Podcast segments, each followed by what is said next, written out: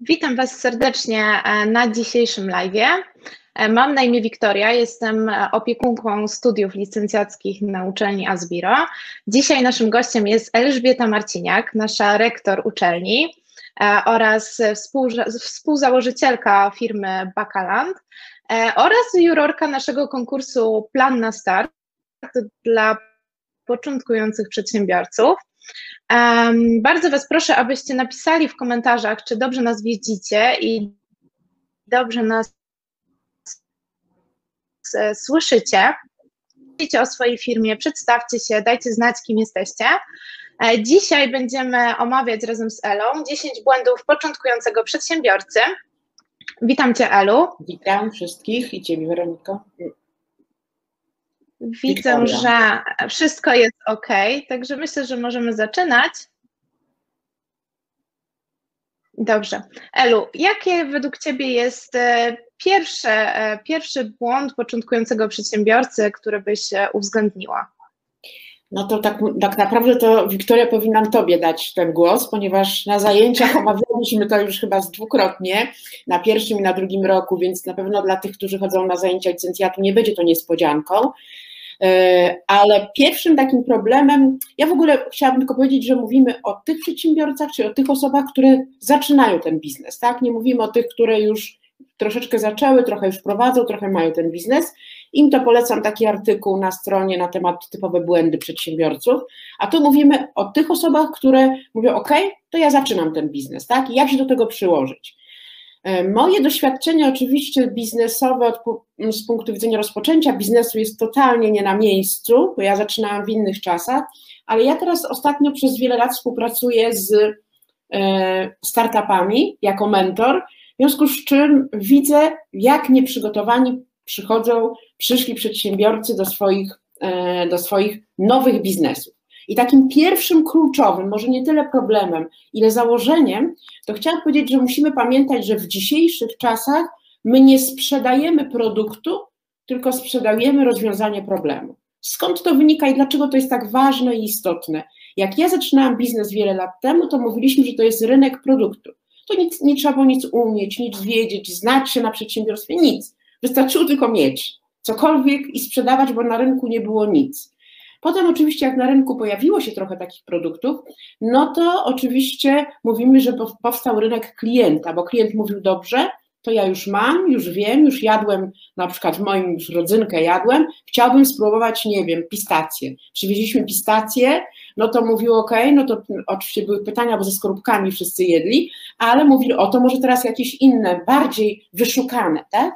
W związku z czym i tak było z każdym produktem. Jak się były pojawiały, no to szukaliśmy czegoś, czegoś jakby bardziej Czyli innego. Odpowiadaliście, odpowiadaliście na potrzeby rynku po prostu. Dokładnie, dokładnie, bo klient nam mówił tak naprawdę, e, co chce i dalej, klient już miał do wyboru i tu rodzynkę, i tu rodzynkę, tak? Więc musieliśmy go przekonać, dlaczego ma kupić naszą rodzynkę. Więc tu już trochę tej wiedzy było potrzebne.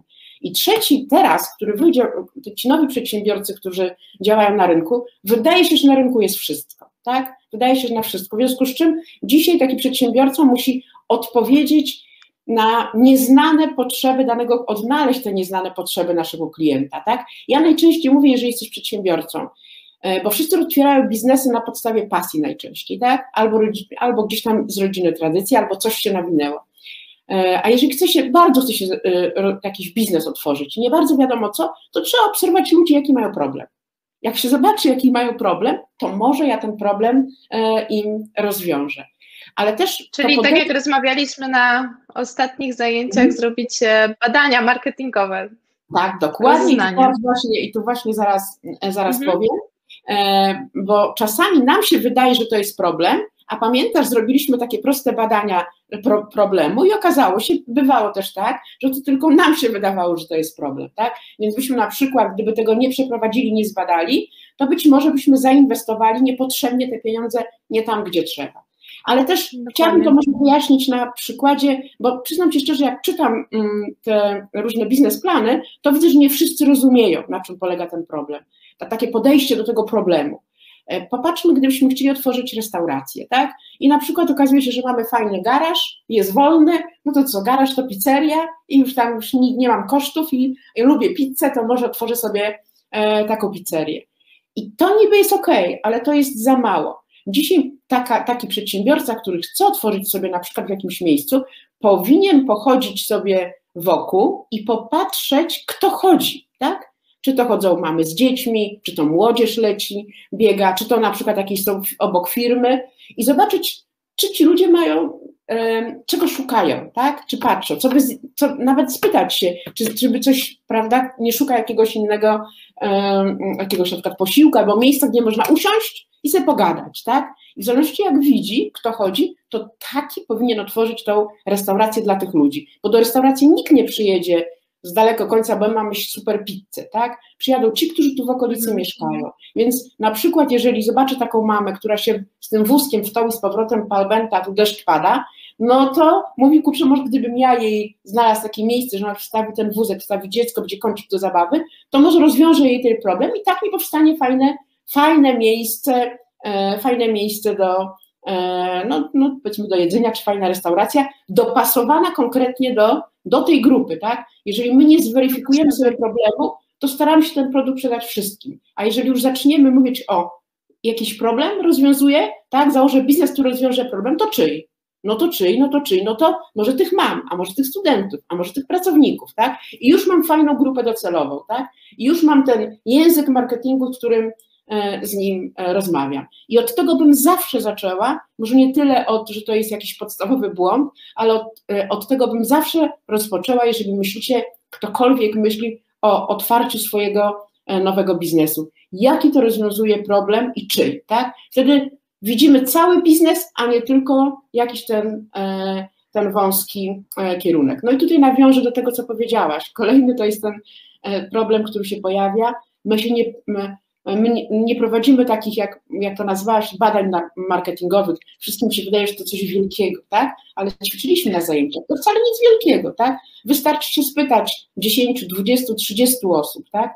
Jeżeli my na przykład wzięlibyśmy tutaj restaurację, to możemy się na przykład spytać, jak, o, wymyśliliśmy sobie, że to będzie to dla tych mam, tak? No to za, zahaczyć taką mamą. A proszę Pani, jak gdyby była tu taka knajpka do leci, weszłaby Pani, tak? Jak nam kilka osób potwierdzi, to potem możemy, zada możemy zadać kolejne pytanie. Ok, a gdyby ta knajpka miała jeszcze jedzenie na wynoś dla męża, to skorzystałaby Pani? A gdyby miała taką cenę, a gdyby miała takie menu, a gdyby tam była Pani przedszkole, możemy się o wiele rzeczy spytać. I wtedy, jak już zainwestujemy w ten biznes, to ten biznes będzie już taki troszeczkę zweryfikowany, właśnie tymi, co nazwałaś e, e, takimi podstawowymi badaniami e, marketingowymi. Tak, nawet ostatnio na zajęciach te badania, które przeprowadzaliśmy, jakby tutaj badania dotyczyły naszej uczelni i hotelu.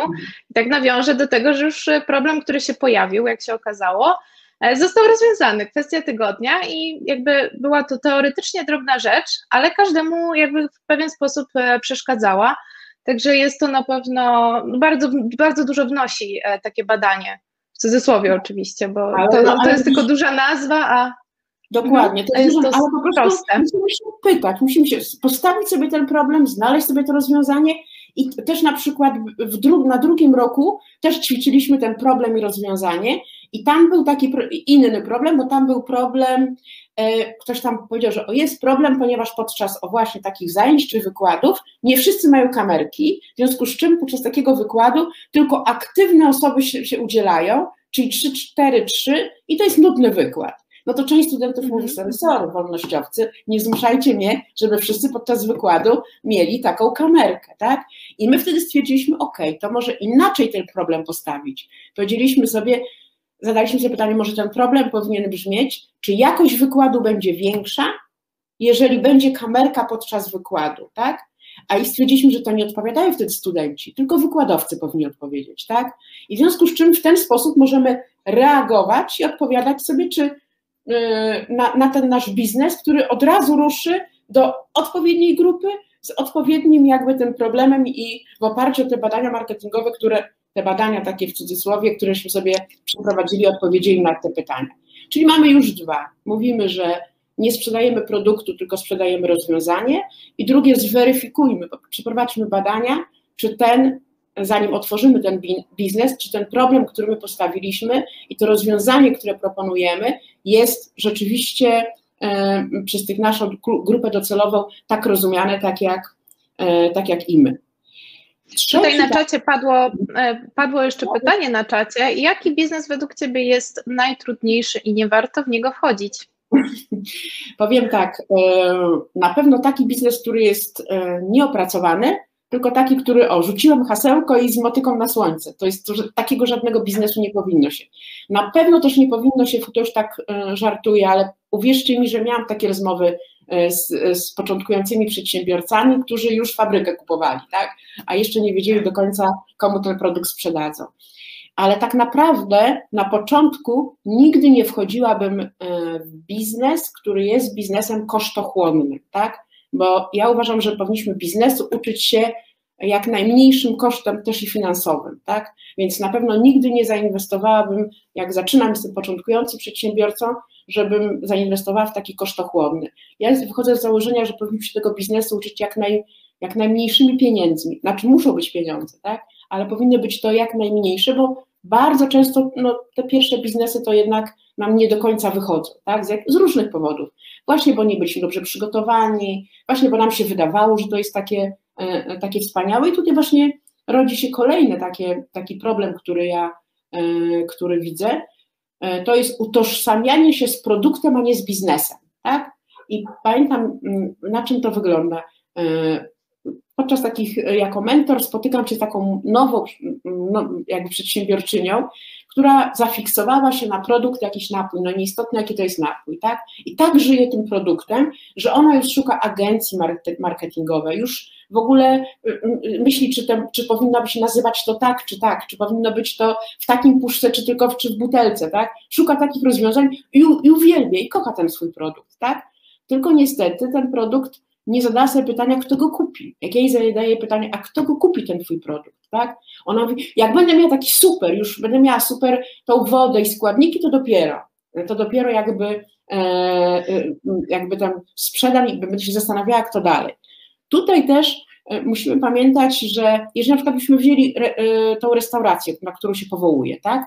To na przykład nie, nie musimy czekać z restauracją, aż będzie ona, wiesz, tak tip-top, przecięcie wstęgi i w ogóle jeszcze pieścić ściana nierówno, a jeszcze kelner nie tak i opóźniać, opóźniać. Możemy sobie na przykład zrobić, nie wiem, targ śniadaniowy, piknik z herbatą, woda do picia, zanim w ogóle otworzymy ten biznes, tak? I już przyzwyczajamy klienta, o, mam. On już ten klient powie, o kurczę, widzę, że robicie na czarno albo na zielono. Nie, to nie jest. Jak ci tam dziesięciu powie, to może warto jednak coś zmienić, tak? Czyli nie czekać, aż ten nasz produkt, ta usługa, którą sobie wymyśliliśmy, będzie taka tip-top, gotowa i dopiero wtedy szał na rynek, nie? Wręcz przeciwnie. Stworzyć taką pierwotną wartość, taką podstawową wartość e, i ją zweryfikować. I razem z klientem ją rozwijać i rozbudowywać, wtedy ona będzie na pewno dopasowana do, e, do tego klienta. Tutaj takim przykładem. Bardzo podoba mi się to podejście właśnie e, testowania rynku. Myślę, że, że to jest e, bardzo dobre rozwiązanie, właśnie choćby nawet, żeby nie utracić tych e, cennych pieniędzy. No, no to jest raz, a po drugie, żeby od razu, jeżeli już, już będzie nasz, nasza przedsiębior- nasz tam nowy biznes będzie wymagał większych inwestycji, tak, no to my już będziemy mhm. mieli go, robili pod kątem już tego, jakie są potrzeby naszego klienta, tego docelowego, którego żeśmy zdefiniowali, któreśmy pokazali. Tutaj też zwrócę uwagę na przykład taki duży błąd robią, nawet jako juror zauważyłam, bo wszyscy teraz robimy aplikacje albo jakieś programy albo coś tam, tak? I, i w tych naszych planach na stan bardzo często jest dużo takich e, projektów. No i, e, no i to jak rozmawiamy, to mówię, no bo my już mamy takie minimum, ale ja mówię, no to dlaczego jak macie to minimum, nie testujecie już z jakimiś klientami? Może wypracujecie w innym jakiś tak, Potem jak zbudujecie to swój piękny program, to wam teraz klient mówi, ale ja bym chciał usługę, a ja bym chciał opcję taką. Nie? I wtedy zaczynamy od nowa robić i pracować nad tym, nad tym naszą aplikacją, czy naszym projektem, naszym programem jakimś, czy stroną, czy czymkolwiek, a my dobrze jest, jeżeli my już zaczynamy na przykład pracować czy nad aplikacją, nad książką, nad stroną, to nawet w książce to można te rozdziały rzucić do naszych przyszłych czytelników. Słuchajcie, czy te rozdziały by Was zainteresowały? E, czy ten program, o, słuchajcie, czy takie coś by Wam już pomogło? To z jednej strony mamy badania, a z drugiej strony już mamy taki odpowiedź z rynku, jak oni to nasz, ten nasz program oceniają i jak go korzystają. Tu jest tylko taka jeszcze jedna uwaga, Mianowicie, że mhm. Żebyśmy się nie dali też zwariować, tak? To musimy znaleźć złoty środek. Nie zawsze to, co nam powie nasz klient, jest prawdą i racją, tak? Może być też tak, Y, mamy różnych klientów, tych potencjalnych, i są tacy też klienci, którzy zawsze się do czegoś przyczepią, tak? I my im pokażemy tak, a on powie, a lepiej byłoby tak. Więc pamiętajmy, że to jest nasz produkt, nasza usługa i my musimy mieć wizję tego, tak? Tylko musimy tą wizję troszeczkę dopasować do tych, e, do tych naszych potrzeb klienta, czy do tych użytkowników, którzy będą, e, którzy będą e, z tego korzystali, tak? To jest, to jest takie E, bardzo ważne, tylko też, żeby ci klienci nie weszli nam, e, nie weszli nam na głowę, bo to też się tak zdarza, że e, nawet na licencjacie albo właśnie na tym, nie wiem, czy na pierwszym, czy na drugim roku właśnie wyszedł, omawialiśmy sobie, to chyba u Was nawet, roku z tą restauracją, co zrobiono badania marketingowe na, tym, na temat żurku, że ten żur, nie, flaki, że one są za, za bardzo pikantne i zrobiono je mniej pikantne i co? I stracono, stracono klienta, tak? Więc musimy też tutaj E, bardzo uważać, żeby nie dać się zakręcić. Żeby nie kierować się e, mniejszością mimo wszystko. Jeżeli produkt się sprzedaje, takie było clue z tego, że mhm. jeżeli produkt się sprzedawał w dużej ilości, e, a dwie lub trzy osoby go skrytykowały, to właśnie tutaj pojawił się ten problem, że oni dostosowali swój produkt do dwóch osób, Natomiast e, cała reszta, która korzystała z niego i była zadowolona, niestety, e, ale przestała e, z niego korzystać i go kupować. Także tak, zgadza się, jest to, jest no to duże ryzyko. No właśnie, więc dlatego, yy, dlatego mówię, że trzeba się jakby słuchać tych klientów, tak, zobaczyć, co oni myślą, bo oni będą z tego naszego produktu czy z naszej usługi korzystać, tak? ale wizję tego całego produktu, czy tam tej całej usługi, to powinniśmy mieć my. Też w planie na start pamiętam, czasami przychodzili tak młodzi ludzie, którzy na przykład mówili, o, mam y, jakąś ekstra szafkę, tam nie wiem, z jakimiś bajerami, tu mnie w nocy podłączy, tu śmieci, tu robi i tak dalej, tak? I ja mówię, no dobra, no ale pokaż zdjęcie tej szafki, pokaż, zrób, zobacz, pokaż nam, jak to wygląda. Nie mówmy tylko o tej idei, tak? Stąd jest, że, no nie wiem, zrób prototyp tej szafki z kartonu, z czegokolwiek, tak? To jest ten etap, który pozwoli nam weryfikować, e, czy, e, czy ten produkt, e, czy tam ta usługa rzeczywiście jest dla naszego klienta. Tutaj jeszcze powiem coś, co my, powiedzmy ja nie powinnam mówić, ponieważ to jest moje odkrycie dosyć dawne. Ja pamiętam, jak ja na przykład y, jakby uczyłam się tego zarządzania i tak dalej, to oczywiście też myślałam, że obciach wyjść z czymś nie do końca gotowym, tak? Albo z czymś niedoskonałym. Że to źle, że to zrażę sobie klienta i tak dalej. To ja mam mm, dzisiaj w tym nowoczesnym, e, szybkim, szybkim rynku, szybkim, e, szybki, szybkiej ekonomii, gdzie musimy szybko reagować, tak? Bo ktoś inny zaraz wskoczy, E, to rzeczywiście nie ma czasu na dążenie do, tego, e, do tej doskonałości. I ja tutaj na przykład czasami mówię tak, że po pierwsze nie uderzamy wtedy z tym takim nie do końca dobrym produktem do tego naszego najlepszego klienta, tak? Weryfikujmy z tym klientem, który jak stracimy, to nie szkodzi. Tak? Czyli na przykład dzwonimy, mówimy, słuchaj, mam taki produkt, mam taki taki, ma takie funkcjonalności, myślisz, żebyś skorzystał, czy nie, czy zapłaciłbyś taką cenę i oczywiście on tam coś mówi i tak dalej, to nie idźmy do tego naszego najlepszego. Na tych, na tych rozmowach uczmy się o tym naszym produkcie z tymi klientami nie do końca potencjalnymi. Drugim takim rozwiązaniem, no niestety troszeczkę takim nie do końca ok, jest bardzo dobrze, jest na przykład taki, e, taki produkt, wrzucić na Allegro, czy tam na jakiś inny tam internetowy, obrazek super pięknie narysowany i zobaczcie, jakie jest zainteresowanie. Jeżeli jest wielkie zainteresowanie tym produktem, no to kurde, warto w niego czy tamtą usługę zainwestować, tak, i kupić, bo widzę, że jest, e, że jest dużo. No i niestety wtedy troszeczkę trzeba pomanipulować, nie chcę powiedzieć, że kłamać, bo to nieładnie, i powiedzieć, o, to e, mam, przepraszam, to wyślę Ci za tydzień, bo mam już setkę zgłoszeń i muszę obsłużyć tych innych. Nigdy nie, nikt z tych klientów nie wie, e, e, którzy są. To są takie, no, takie troszeczkę manipulacyjne rozwiązania, ale to właśnie pozwalają nam w bardziej bezpieczny sposób wejść na rynek, kiedy nie mamy jeszcze do końca sprecyzowanej tej, tego produktu czy tej usługi, tak, naszego biznesu. Tutaj powie... pojawiło się jeszcze pytanie od Jakuba, czy to nie jest tak, że jak klient tworzy produkt z nami, to jest bardziej z nim związany? E, to zależy. E, to zależy od klienta. Znaczy, na pewno tak, jeżeli to jest klient pozytywny, tak? Czy to jest ten klient, który podoba mu się nasz biznes, podoba mu się nasz mhm. produkt, czy nasza usługa i on się już z nim powoli utożsamia. To jest bardzo często klient naszego programu, naszej restauracji, naszej książki, jeżeli piszemy jakiś, jakiś poradnik metodyczny, tak? Że on tam już wie i on rzeczywiście się troszeczkę już e, jakby przyzwyczaja do tego. Ja to mówiłam o tej restauracji też dlatego, że wtedy już ten, e, ten my już mamy ten taki marketing, nie? już pokazujemy, o słuchajcie, to już będzie, już będzie otwarta, przygotowujcie się, czekajcie, tak? Kto wejdzie, kto, to już wiemy, już możemy planując ten biznes sobie e, sobie właśnie powiedzieć, o, to już mam 30 chętnych, tak? To jest tak samo Napędzamy jak... już klientów. Tak, to jest tak samo jak y, y, pani Gessler tam na to wysyła na te degustację, tak? No to już widać potem, oczywiście nie chcę mówić, czy to jest prawda, czy nie, co tam w nagraniach mówią, tak? Ale właśnie w takich badaniu marketingowym wchodzę na ulicę, już mniej więcej wiadomo, czy się pojawi, a to ktoś przyjdzie, oni gdzieś tam jakoś muszą sobie zapisywać, kto wejdzie, tak? I, i, i potem wpuszczać. Więc to wszystko tak, się po prostu.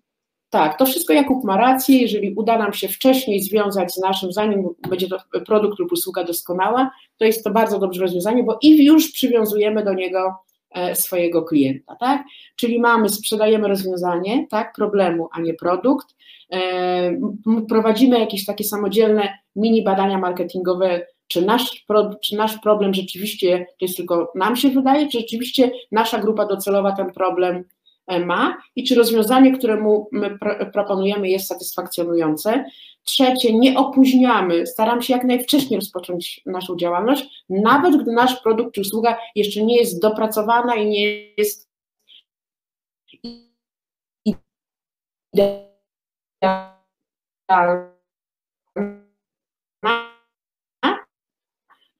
to chodzi o to, żeby włączyć ten, tego klienta pozytywnego. Następny, następny mm -hmm. taki może nie tyle problem, mm, ile jeszcze Konstantyn, widzę, że, że, nie uwzględniamy, to jest mhm. Jeszcze Konstantyn zadał pytanie, tak, że tak. napisał, że zatrudnia już e, x osób, ma w tym gronie osoby, które chciałby włączyć do spółki. Jak wyskalować ich procent odzysku?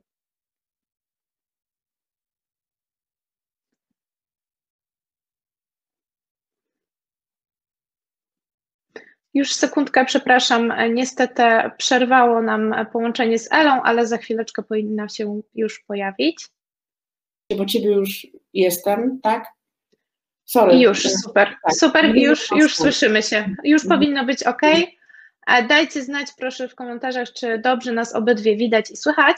E, natomiast tutaj powrócę do pytania e, Konstantyna, który napisał, że zatrudnia x osób, ma w tym gronie osoby, które chciałby włączyć do spółki. Jak wyskalować ich procent odzysku? Jakie są praktyki rynkowe? To już też omawialiśmy na zajęciach, pewnie tak, dlatego się uśmiechasz. To jest taka, nie pamiętam tytułu książki, to tam gdzieś przy okazji pokażę, na zasadzie jest taka mm, przy startupach bardzo często jest tak, że piszemy sobie godziny, kto ile czasu poświęca na, na dany biznes, tak? E, I potem w zależności od tego, ile godzin, ile czasu, to to odzwierciedla jakby, oczywiście dajemy sobie wagę, tak? Bo inna waga jest, gdzie polega na tym, że ja prze, przewożę papiery z, z Gdańska do Krakowa i zajmuje mi to 10 godzin, a inna, kiedy finansista opracowuje E, e, opracowuje sobie jakiś tam, e, siedzi metodycznie, wymyśla najlepsze podatkowe wejście, tak? Rozwiązanie.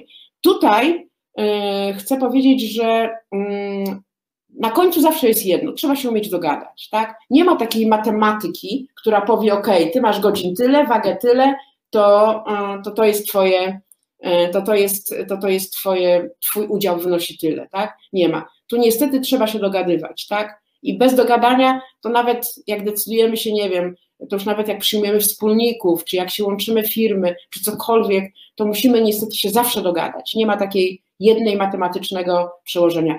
Punktem wyjścia mogą być godziny spędzone nad, e, nad, e, nad, nad tym projektem, ale pamiętasz, robiliśmy takie ćwiczenie, że ktoś spędził dużo godzin, na przykład wymyślił, pamiętasz, robiliśmy ćwiczenie, wymyślił projekt, ale nie tak, chciał w nim uczestniczyć, a chciał mieć efekty z tego, tak? W związku z czym mhm. trzeba usiąść i pogadać, kto co chce, tak? Kto chce być udziałowcem, kto chce się zaangażować, e, kto ile czasu dał, O tych mocnych i słabszych stronach współpracowników.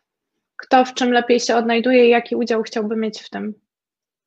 Dokładnie, y, bo pamiętasz, tam rozważaliśmy taki przykład, że ktoś, kto stworzył ten projekt, to tylko wymyślił, a kto inny go naprawdę zrobił z tego użyteczność, tak? Czyli zrobił, że ten projekt był naprawdę warty i można było go sprzedać, a nie tylko wymyśleć, tak? W związku z czym. Bez tej no, osoby nie, nie, nie zaistniałby produkt. Mhm. Tak, ale generalnie rzecz biorąc, najczęściej, bardzo często jest tak, punktem wyjścia są godziny spędzone na tym, a potem jest rozmowa. Słuchaj, to tyle, to może udziałów ty masz tyle, ja mam tyle. Czasami też rozwiązania są takie, e, kto ile kasy wnosi niestety, tak? Ktoś przychodzi i mówi, dobra, ale ja do projektu daję tyle pieniędzy, tak? Jak daję tyle pieniędzy, to moje ryzyko w tym biznesie jest aż takie, bo ja ryzykuję aż tyle. Ty dajesz mniej, dajesz tylko pracę. Więc bardzo często ten e, wkład finansowy też się troszeczkę inaczej z większą wagą E, wycenia, no bo ktoś ryzykuje mm, nie tylko czas pracy, ale też i, e, i pieniądze, tak? Więc tutaj takiego jednego mechanizmu nie ma, ale możemy to uwzględnić od czasu pracy, od pieniędzy i na końcu e, rozmowa i dyskusja, tak? Zgadza się. Jakub zadał jeszcze pytanie, jak prowadzić i wspierać handlowców w sprzedaży B2B? No to słuchajcie, tutaj jak, no to tak, no to tutaj już mówimy nie o rozpoczęciu biznesu, tylko mówimy już o biznesu, już mamy handlowców, E, no to tak, oczywiście. Tak, już działamy. Mhm. Już działamy, no to trzeba mieć dobry system motywacyjny, tak? Nie ma dobrego systemu motywacyjnego dla handlowców. Zawsze handlowcy potrafią obejść każdy system motywacyjny. Tak?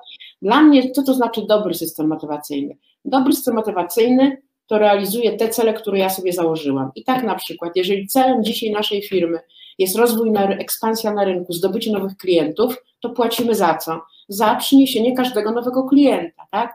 I wtedy, bo to jest nasz cel, jeżeli my jako przedsiębiorcy zdobyliśmy rynek i teraz chcemy się na tym rynku e, troszeczkę zatrzymać i go umocnić, żeby nam go nikt nie zabrał, tak? Musimy go, e, bo bardzo często też jest tak, że my na tym rynku tak się nastawiamy na ekspansję, ekspansję, ekspansję, że zdobywamy nowych, a tracimy tych starych, tak? Więc czasami musimy się zostać, zatrzymać i zadbać o tych klientów, których już zdobyliśmy, a nie tych, których chcemy zdobywać. No i tutaj E, wtedy musimy za co płacić? Za utrzymanie klienta, tak? Czyli musimy ustawić tak system premiowy czy prowizyjny, że on naszego klienta e, nam zatrzyma, tak? Jeżeli na przykład mamy strategię, walczymy o wysoki zysk, tak? Bo chcemy być bogaci, a nie chcemy być królami w naszym, czyli panem na naszym rynku, tak? no to tutaj też bardzo często mm, ustalamy sobie e, premię od zysku, tak? To znaczy e, ustalonej marży na przykład.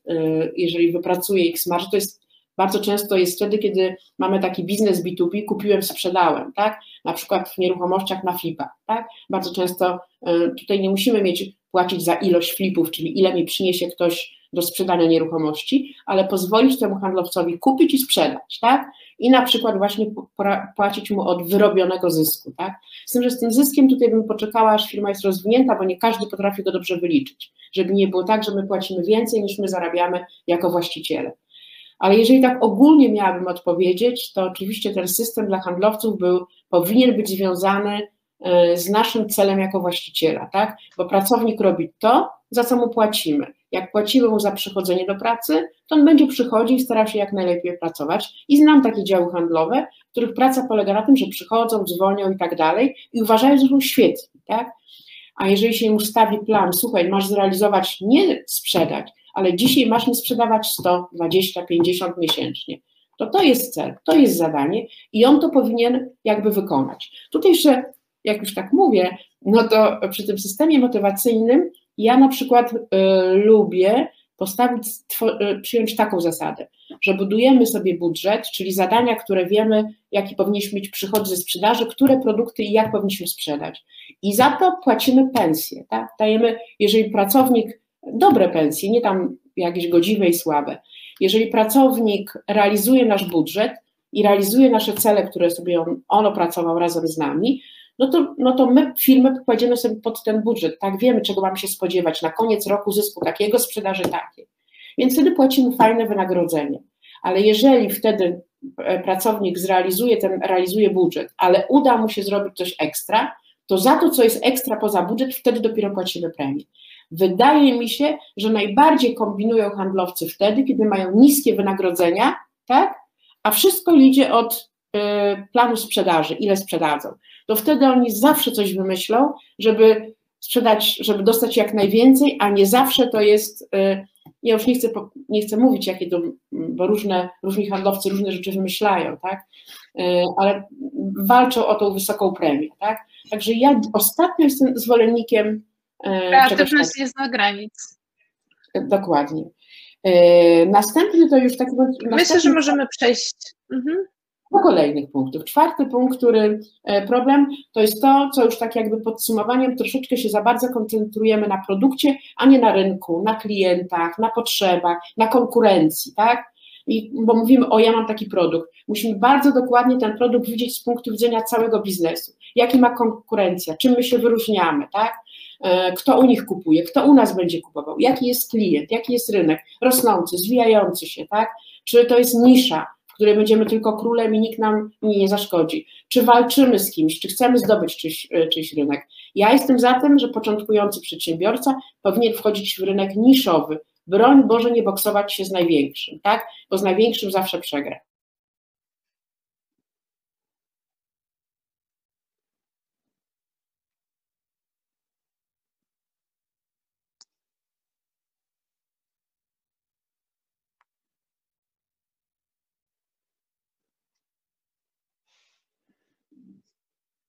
Nie wiem jak u Was, ale u mnie niestety przerwało połączenie z Elą. Za chwileczkę zapewne powróci.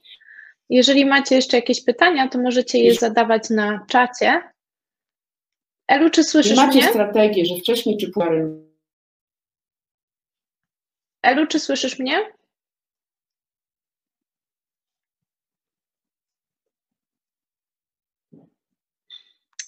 Przepraszam cię, e, nie wiem dlaczego mi co jakiś czas ginie. Teraz, teraz, teraz, teraz jest już dobrze, także jakbyś mogła proszę powtórzyć ten czwarty punkt, ponieważ to przerwało prawie, że na...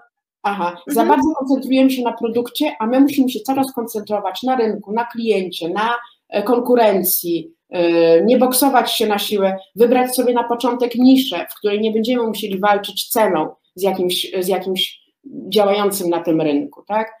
E, popatrzeć sobie, jeżeli już chcemy przyjąć strategię boksowania się z kimś e, na rynku, to musimy to robić z ukrycia, żeby on nie wiedział, bo ten lepszy od nas zawsze będzie wiedział, jak, e, jak, jak, jak z nami walczyć. Kolejny, kolejny taki punkt, który bardzo często z początkującymi przedsiębiorcami sobie omawiamy i widzę, to jest ustalenie sobie właściwej ceny na dany produkt. Tak? Najczęściej się boimy i ustawiamy niską cenę, jak zaczynamy. Tak? I to jest moim zdaniem najgorsze, co możemy zrobić, dlatego że jest bardzo trudno podnosić cenę do góry. Ja jeżeli mówię, no, jak ustalić tą cenę, no to oczywiście zależy od tej, na ile unikalna jest nasza usługa, nasz produkt, tak? Jeżeli popatrzymy się na przykład na cenę zwykłej wody butelkowej, jeżeli jesteśmy na pustyni i nie ma w okolicy żadnego sklepu, to za tą wodę na pustyni zapłacimy majątek, tak? A jeżeli wchodzimy do sklepu na półce widzimy 10 rodzajów wody, no to sorry, tu zapłacimy, kupimy albo tą najtańszą, albo tą, którą lubimy. Więc nie ma takiej strategii, która powie, ok, ustal cenę tak. Ja generalnie uważam, że powinno się ustawiać cenę, e, powinno się ustawiać cenę mm, adekwatną do wartości, a jeżeli się boimy, że ona jest za wysoka, to na początku dać bonusy, premie za pierwszych 100 klientów, to cena jest taka, od następnych już tyle, po to, żeby od razu klienta przyzwyczajać, że cena to jest tak, tak? I nie bójmy się tej e, ceny ustalić, tej ceny. Mm, zgodnie z wartością, jaką uważamy, że ten nasz produkt czy nasza usługa y, spełnia, tak? Następny taki, mm, taki też jakby zauważyłam z rozmów y, z początkującymi przedsiębiorcami, to jest ustalenie grupy docelowej, tak? Bardzo często wszyscy młodzi, wszystkie mamy, tak? Jeżeli wszyscy, to nikt, niestety, tak? A po drugie, koszty dotarcia. Jak mam zawiadomić wszystkie mamy, że mam dla nich po prostu taki piękny taki piękny produkt czy taką piękną usługę, tak? Nie, nie, nie da się. Lepiej dotrzeć konkretnie do danej grupy, zawęzić sobie i tam zdobyć rynek, a potem się rozpychać, a nie broń Boże od razu atakować cały szeroki, cały szeroki e, rynek, tak? Także zawężajmy sobie ten rynek do tych niszowych, mniejszych grup, bo wtedy koszt dotarcia marketingowego będzie mniejszy i dotrzemy do nich, tak? A jeżeli my damy. Będzie większa do... skuteczność. Dokładnie, jeżeli damy na Facebooka, uwaga, uwaga, wszyscy co mamy, to albo nie przeczyta nikt, albo każdy powie, jak dla wszystkich to nie dla mnie, tak? A zawsze wszyscy lubimy być tacy, o, to coś dla mnie, tak? O, patrzcie, to może ja się interesuję. Też nawet jeżeli mówimy o jakichś takich, mm, nie wiem, usługach nawet internetowych, tak, to jeżeli my powiemy, że w ramach naszej usługi internetowej mamy takie kanały dystrybucji, to do każdego kanału dystrybucji idźmy oddzielnie, bo wtedy mówimy językiem, e, no nie wiem, rozwiązujemy problem jakiś e, przez, przez internet, jakiś, e, przez nasz program rozwiązuje na przykład czyjś problem związany z funkcjonowaniem firmy, tak? I on rozwiąże z firmy która jest budowlaną i rozwiąże z firmy, która e, robi usługi, tak? To inaczej mówimy do firmy budowlanej, żeby ten ktoś, kto czyta, powie, kurczę, rzeczywiście mam taki problem. O, i on do mnie to mówi, a no to jest tylko dla mnie, a nie to, że dla wszystkich, tak? Więc musimy sobie wybrać właśnie ten, e, ten, ten, ten, e, tą naszą grupę docelową, posegmentować, podzielić. I marketing... Zgadza się. Jest to kolejny aspekt, który też robiliśmy na zajęciach, czyli właśnie trafianie poprzez reklamę do grupy docelowej, e, którą, do której zamierzamy trafić. No, jakby nic, ja tutaj nie odkrywam, broń Boże, żadnej, e, żadnych, żadnych jakichś, wszyscy, to, wszyscy to się na tym znają, e, z marketingu to, to to samo powiedzą. Ja tylko mu, jakby tutaj zwracam uwagę, że od początku to powinniśmy wiedzieć, tak? I od początku tak działać, bo popełnimy sporo błędów, a powinniśmy w miarę z sukcesem otworzyć ten, e, ten nasz e, biznes. Następne, które spotykam, to jest nasze optymistyczne podejście do życia, do świata i do biznesu. Ja mam tak wspaniały produkt, mam tak wspaniałą usługę, wszyscy mi go kupią, a wejście na ten rynek to tylko pstryknąć, tak? Nic nie może pójść nie tak. Tak, no niestety tak w życiu najczęściej nie ma, tak? E, moja rada jest taka, że jeżeli zakładam sobie e, jakieś potencjalne przychody, to podziel je przez dwa, tak? A jeżeli zakładam sobie jakieś, e, a wiem, że muszę ponieść jakieś koszty, to one na pewno będą większe niż ja sobie zaplanowałam. To sobie pomnóż nawet bezpiecznie przez trzy, to potem się tylko ucieszysz, że ci zostało tyle pieniędzy, bo udało ci się tak oszczędnie i tak dobrze ten biznes, e, ten biznes wdrożyć. Tak? Ten optymizm, no przestrzegam przed tym optymizmem i naprawdę, bo, nam, bo tak się utożsamiamy, bo tyle czasu człowiek poświęcił na ten biznes, na nałożenie, na wymyślenie produktu, usługi, żeby ona była idealna, żeby ona była doskonała, żeby ona e, pasowała temu naszemu klientowi, że e, no, wydaje nam się, że kurczę, czy ktoś nam klient mówi o fajne, o fajne, o fajne, to w ogóle szał i już po prostu tutaj szalejemy. Ostrożnie i powoli, tak? To jest, y, y, to jest kolejna taka y, moja rada. No następna rzecz, którą też zauważyłam z pracy z, właśnie z, jako mentor, to jest jakby niezaplanowanie otwarcia naszego biznesu, czyli nie ułożenie sobie tego biznesu, co ja muszę po kolei zrobić.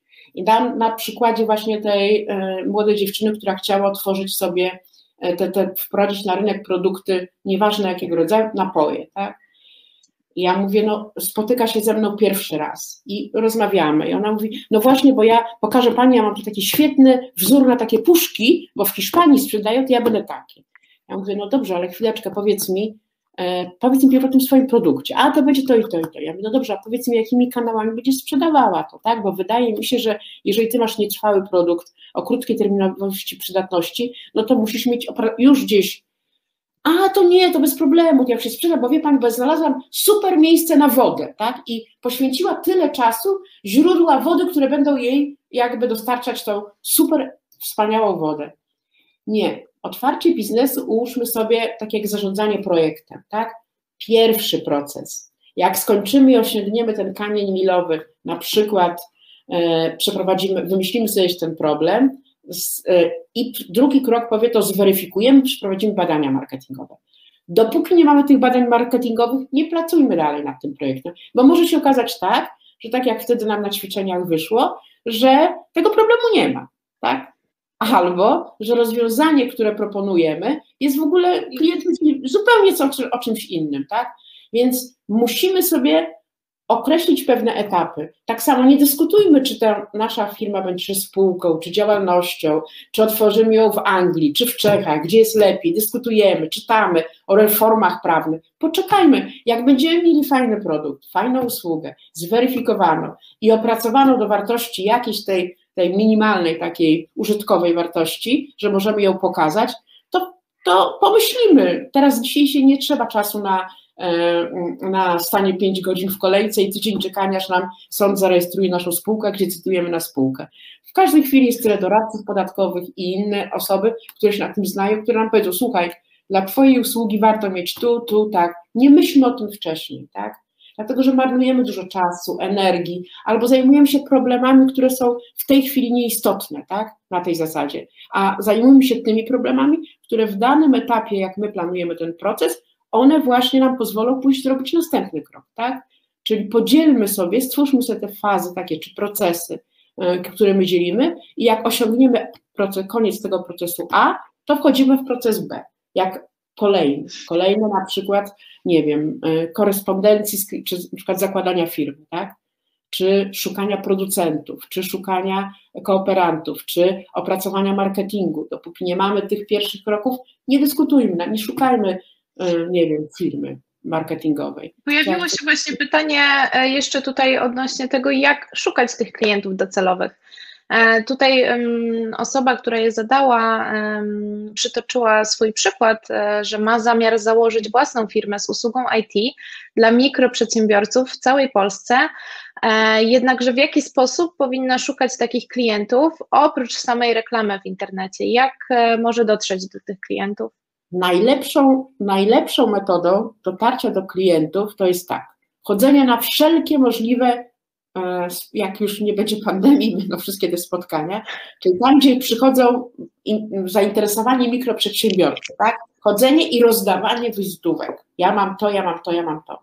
Następnie bardzo, jeżeli działamy w takiej branży, że od naszej wiedzy zależy ten produkt, od naszej osoby, no to bardzo fajne jest założenie, czy jakieś strony, pisanie artykułów, pokazania się, że się na tym zna, tak?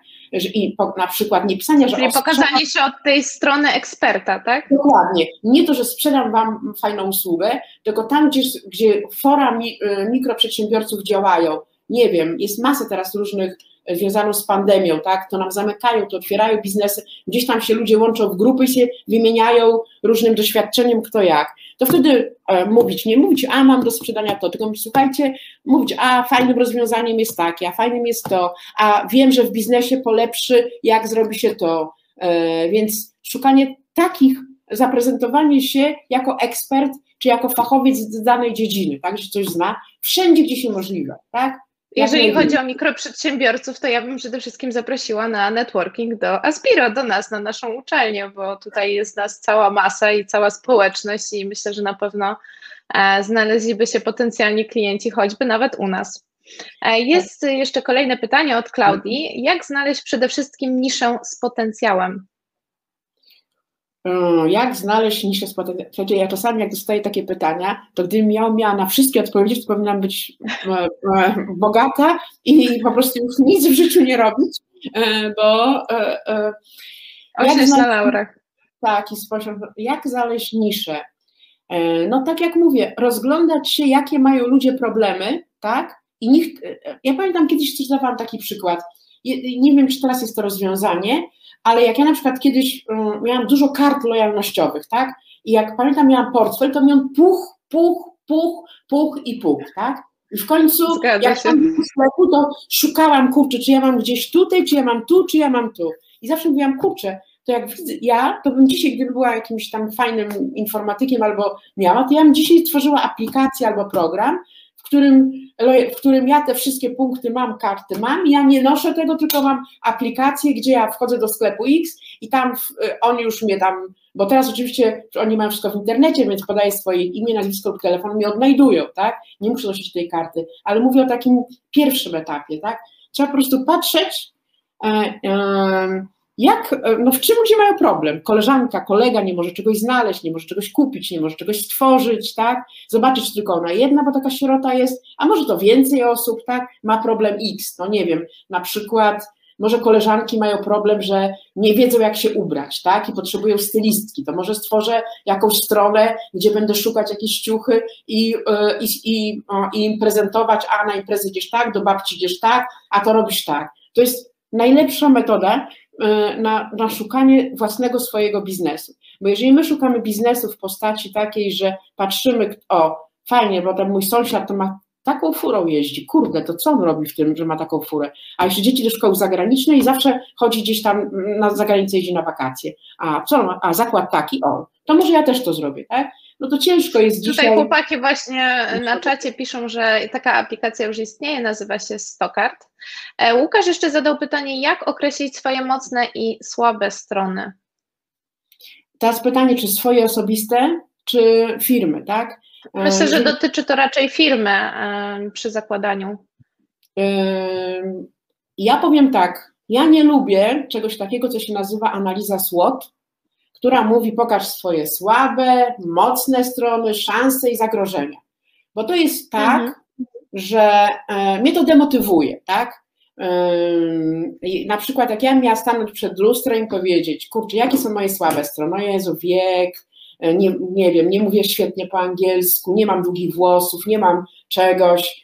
I tak sobie wiesz, tak sobie wymawiam, jakie są moje szanse? No dobra, no coś wiem, mam wiedzę. To mnie bardziej zdemotywuje to, co nie wiem, niż zmotywuje to, co ja czuję się dobra.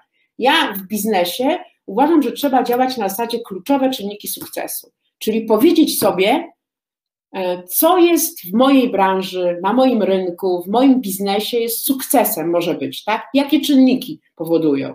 Jeżeli sprzedaję na przykład jakiś produkt, no to wiadomo, że poziom dystrybucji. Jeżeli prowadzę na przykład tak jak my szkołę, tak, jak uczelnia z biro, to poziom wykładowców, tak. Gdzieś tam dla każdego biznesu możemy wybrać takich 5-6 kluczowych czynników, które mówią, że to jest ten sukces, tak. W związku i potem porównać się z konkurencją, która jest mi bliska. No jeżeli chcę wprowadzić napój podobny do Coca-Coli, to nie porównuję się z Coca-Colą, tak? No bo ja w życiu, zanim ja osiągnę, to się 100 razy rynek zmieni, tak? Tylko szukam sobie... Czyli podsumowując, musimy znaleźć te kluczowe, mocne strony swojego biznesu, tak? Tak, no, ale skupić się nawet, nie, na, no tak, mocne strony tego biznesu, albo nazywa się to KCS, kluczowe czynniki sukcesu, tak?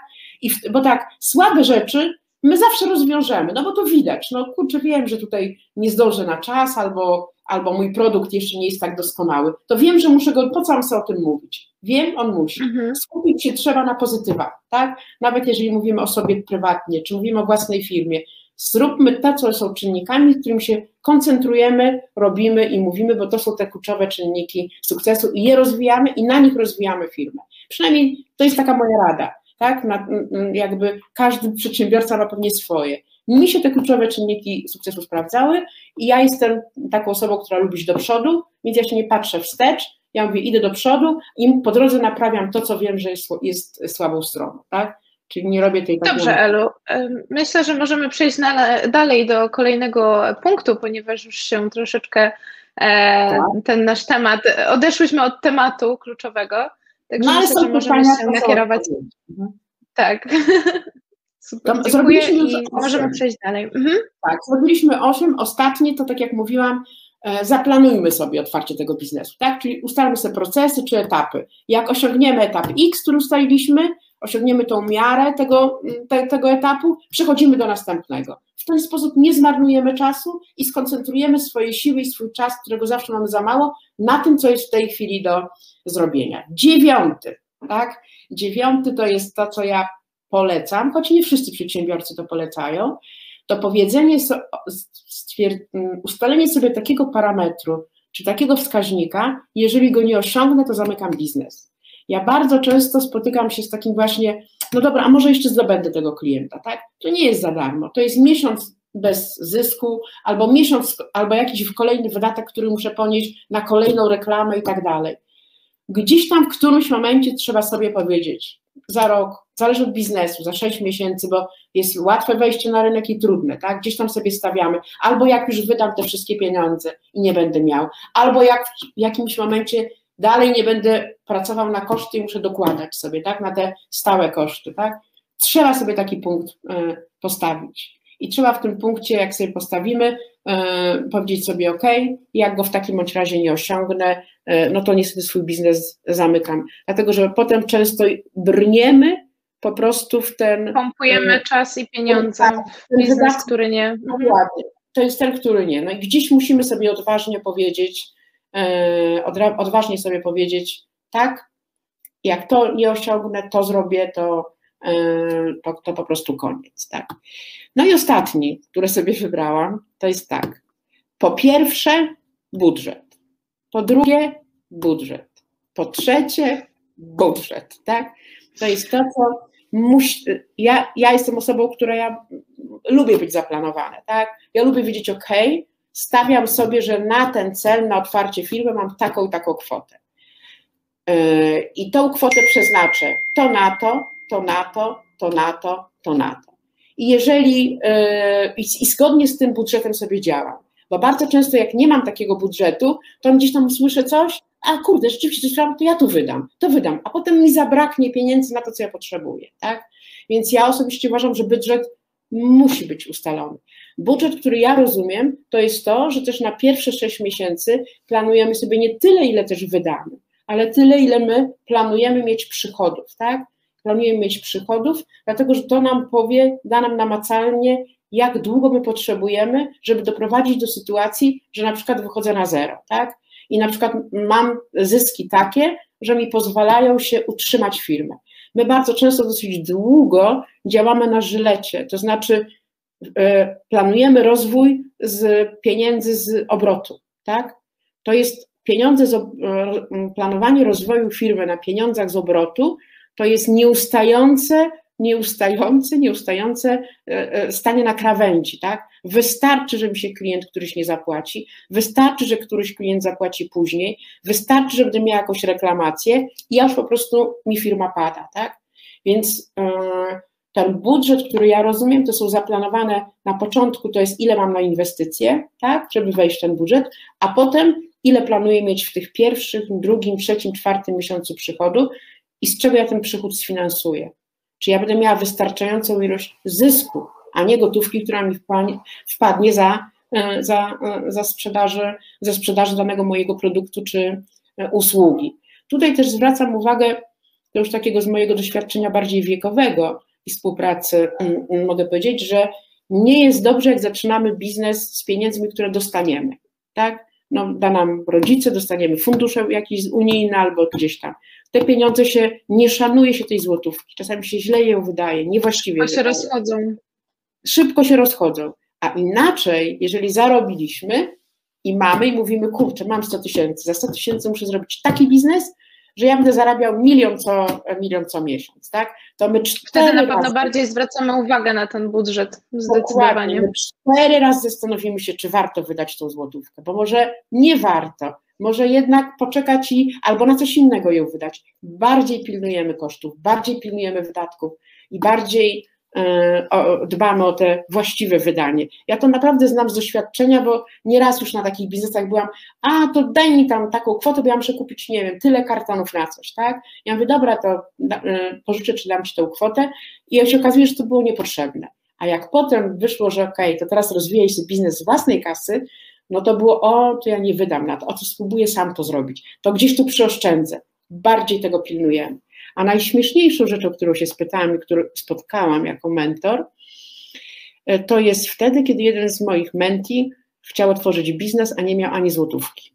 I była taka rozmowa, no dobra, on chciał otworzyć jakąś agencję, e, chyba modelek z tatuażami, tylko taki. No dobra, no to jak zaprosisz te, e, te przyszłe twoje modelki, no to choć czy jedną, no to co, no to nawet im kawy nie kupisz, herbaty im na spotkaniu nie kupisz, tak? No bo nie masz na to pieniędzy, tak? Ja mówię, to proszę cię bardzo, idź do jakiejś pracy, zarób, nawet do pracy, gdzie pracuje się e, w agencji reklamowej, nabierz się tego doświadczenia, naucz się, jak zarobisz trochę, e, trochę pieniędzy, no to właśnie wtedy dopiero przyjdź i otwórz biznes, tak? Właśnie to też jest chyba taki dobry sposób na stestowanie rynku, czyli zatrudnienie się w branży, w której chcemy w przyszłości pracować. Oczywiście ja na przykład takim starszym przedsiębiorcom, którzy chcą wprowadzić dzieci do firmy, tak, i y, te dzieci potem mają problem, to ja im zawsze mówię, wyślij ich na trochę do, e, do konkurencji, tak? Albo gdzieś do innej podobnej branży, jak się u konkurencji nie da. To, tam się dopiero nauczą tego biznesu, tak? Tam go poznają. I wtedy są dwie, dwie możliwości. Nauczą lub nie nauczą, zobaczą, jaki jest ich biznes, jaki jest konkurencji, czy tam podobny, a drugie przychodzą z pewnym doświadczeniem do firmy, z pewną wiedzą i nikt ich, ich nie traktuje o mm, synek przyszedł, tak, o tam córeczka przyszła, a to pewnie nic nie umie, co ona tam wie, co ona potrafi, tak, i nie traktuje się tego, e, tego na serio, więc jeżeli chcemy pracować w firmie rodzinnej, przechodzimy, to warto przyjść do tej firmy nawet z doświadczeniem nie w tej firmie, ale nawet gdzieś jakiejś innej, jakimś, e, e, bo to taki dobry jest background do, do rozpoczęcia biznesu. No i to było e, takich moich 10 e, jakby może nie tyle błędów czy problem, tylko 10 takich spojrzeń na rozpoczęcie biznesu, który ja uważam, że każdy przedsiębiorca, który rozpoczyna, powinien, mm, powinien mieć, żeby. Jeszcze tutaj na czacie pojawiło się jedno całkiem ciekawe pytanie. Czy wiesz, Elu, jak, jak, jaki marketing zastosować w branżach, które prawnie tego zakazują, to znaczy notariusze, lekarze i tym podobni, oprócz blogów eksperckich i e, networkingu? Fuła, oprócz blogów eksperckich. No tak, mhm. i oprócz networkingu, mm, no to rzeczywiście e, ciężko jest tutaj coś wymyśleć, tak? Nie przychodzi mi tak do głowy, tak? Bo zawsze odpowiadam, no właśnie być tym, e, e, wiesz, na konferencjach sobie Ekspertem. mówić, pokazywać. Albo, znaczy to też jest jakby networking, tak? No bo jeżeli ktoś jest specjalistą na przykład z prawa podatkowego dla przedsiębiorców i przyjdzie u nas na uczelnię uczyć tego prawa, to być mhm. może tu znajdzie klientów, którzy potem skorzystają e, z niego jako jako tego potencjalnego naszego tego, kogo się zatrudni, tak, na tej zasadzie. Ale to też może być troszeczkę taki sposób trochę ekspercko-networkingowy, tak, no bo też jako ekspert występuje, tak. Więc nie przychodzi mi oprócz, nie wiem, wydania książki, czy na przykład jeszcze o na przykład działanie w pewnych fundacjach non-profit, tak, związanych z danym tematem. Tak. Tam też przychodzą ludzie z problemami, tak? W związku z czym gdzieś tam, jako... jest też tworzenie takiego swojego PR-u, prawda? Dokładnie, więc mówię o... Budowanie marki osobistej. Tak, dokładnie, więc gdzieś tam, e, no, no jest to też szeroko rozumiane, jak mówisz, budowanie marki osobistej, która się jako ekspert pojawia. Ale to jest to też, też drugie źródło, bo wtedy można pisać nie o swojej firmie, tylko piszemy o problemie, tak, a spotkałam się, a udzielam, a pomagam, przyjdź, tak, i może gdzieś tam e, ktoś przyjdzie zadowolony i powie, ok, ja byłam w tej sprawie E, X u tego i tego notariusza, czy u tej, tej pani, czy u tego specjalisty, zobacz i ci ty też pójdzie, może tobie pomoże, a ten ktoś już przyjdzie na przykład i zapłaci nam za usługę, tak? Czyli no ta ten, praca poprzez polecenia. Dokładnie, bo to jest ten, ten marketing mhm. szeptany, ten poleceniowy, mi się wydaje, że też w takich, gdzie... Tak zwana tak, droga pantoflowa. Bardzo droga, skuteczna. Więc szukać takich źródeł tej drogi pantoflowej, tak, na tej zasadzie ale to tak na gorąco, tak to musiałabym sobie przemyśleć, ale tak mhm. na gorąco nie było Przeanalizować. Dobrze. Ja tylko chciałabym jeszcze na zakończenie tutaj powiedzieć o naszym konkursie Plan na Start, w którym jesteś jurorem. E, ten konkurs dotyczy zaprezentowania swojego pomysłu przed doświadczonymi e, przedsiębiorcami, takimi jak Ela, którzy mają już wieloletnie staże, duże firmy, którzy wiedzą, z czym się to je w cudzysłowie. E, I to już jest taki, taka chyba największa wartość tego naszego konkursu, czyli ten cenny feedback, który jest tak naprawdę darmowy, ponieważ każdy z uczestników, którzy przejdą e, do konkursu, których e, pomysł, biznesplan e, przejdzie do konkursu przed jurorami, tak naprawdę za darmo uzyskują ten feedback, a ponadto jeszcze jest szansa na wygranie stypendium u nas na uczelni Asbiro oraz 4000 złotych. E, jest to e, właśnie super okazja, także jeżeli macie w planach, e, macie może jakiś pomysł na biznes, który chcecie przetestować, który nie jesteście, którego nie jesteście pewni, chcielibyście właśnie sprawdzić, co o tym sądzą doświadczeni przedsiębiorcy, co Wam powiedzą, co Wam doradzą, e, to zachęcam Was do wzięcia udziału w tym konkursie. Możecie też e, zaprosić swoich znajomych, którzy zastanawiają się nad swoim pomysłem na biznes. Um, dobrze, w takim razie chyba. Ja może tutaj dodam o tym planie na start jeszcze jedną rzecz ważną. E, to tam kiedyś w komentarzach Proszę. też napisałam. Ja dzisiaj mówiłam o swoim punkcie y, widzenia na startup, tak?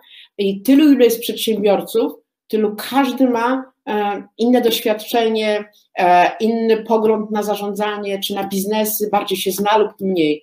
I jakby takim największym plusem jest to, że z tym, z tym pomysłem na biznes nie przychodzi się tylko do jakiegoś jednego mentora, czy do jednej komisji jak ja, tak? Czy tam, powiedzmy, ja z trzema jeszcze osobami, tak? Czy tam tylko do mnie, ale przychodzi się z tym pomysłem na biznes, jest się w kilku, zna się kilka punktów widzenia. I tutaj y, pamiętam y, na licencjacie też właśnie padło, ja mówię, że uczę na przykład czegoś takiego, że postaw sobie to, co mówiłam, ten, e, ten wskaźnik, jeżeli go nie osiągniesz, to zamykasz biznes. A są tacy przedsiębiorcy, nasi jurorzy, jurorzy, którzy mówią, jak to? To nie jest dobrze, bo ty nie wierzysz w swój biznes, tak?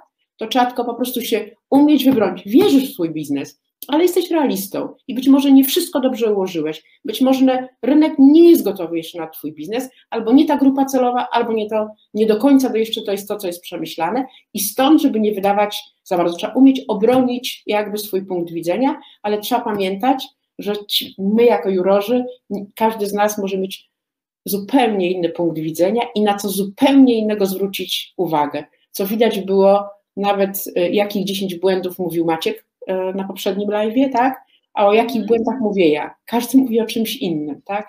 I to jest chyba najcenniejsze w planie na start, tak?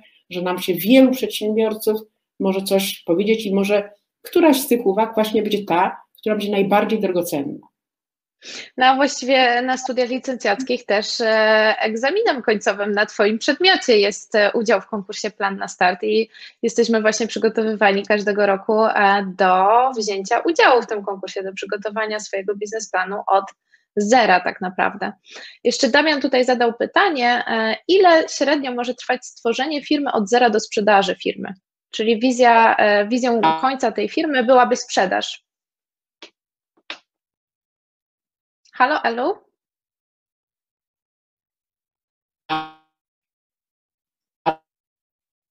Elu, nie słyszę cię, coś przerywa. Jak...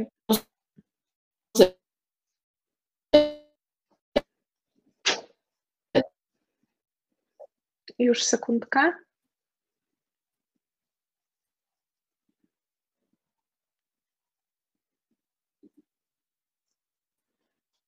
Ela zaraz powinna do nas wrócić i odpowie na pytanie.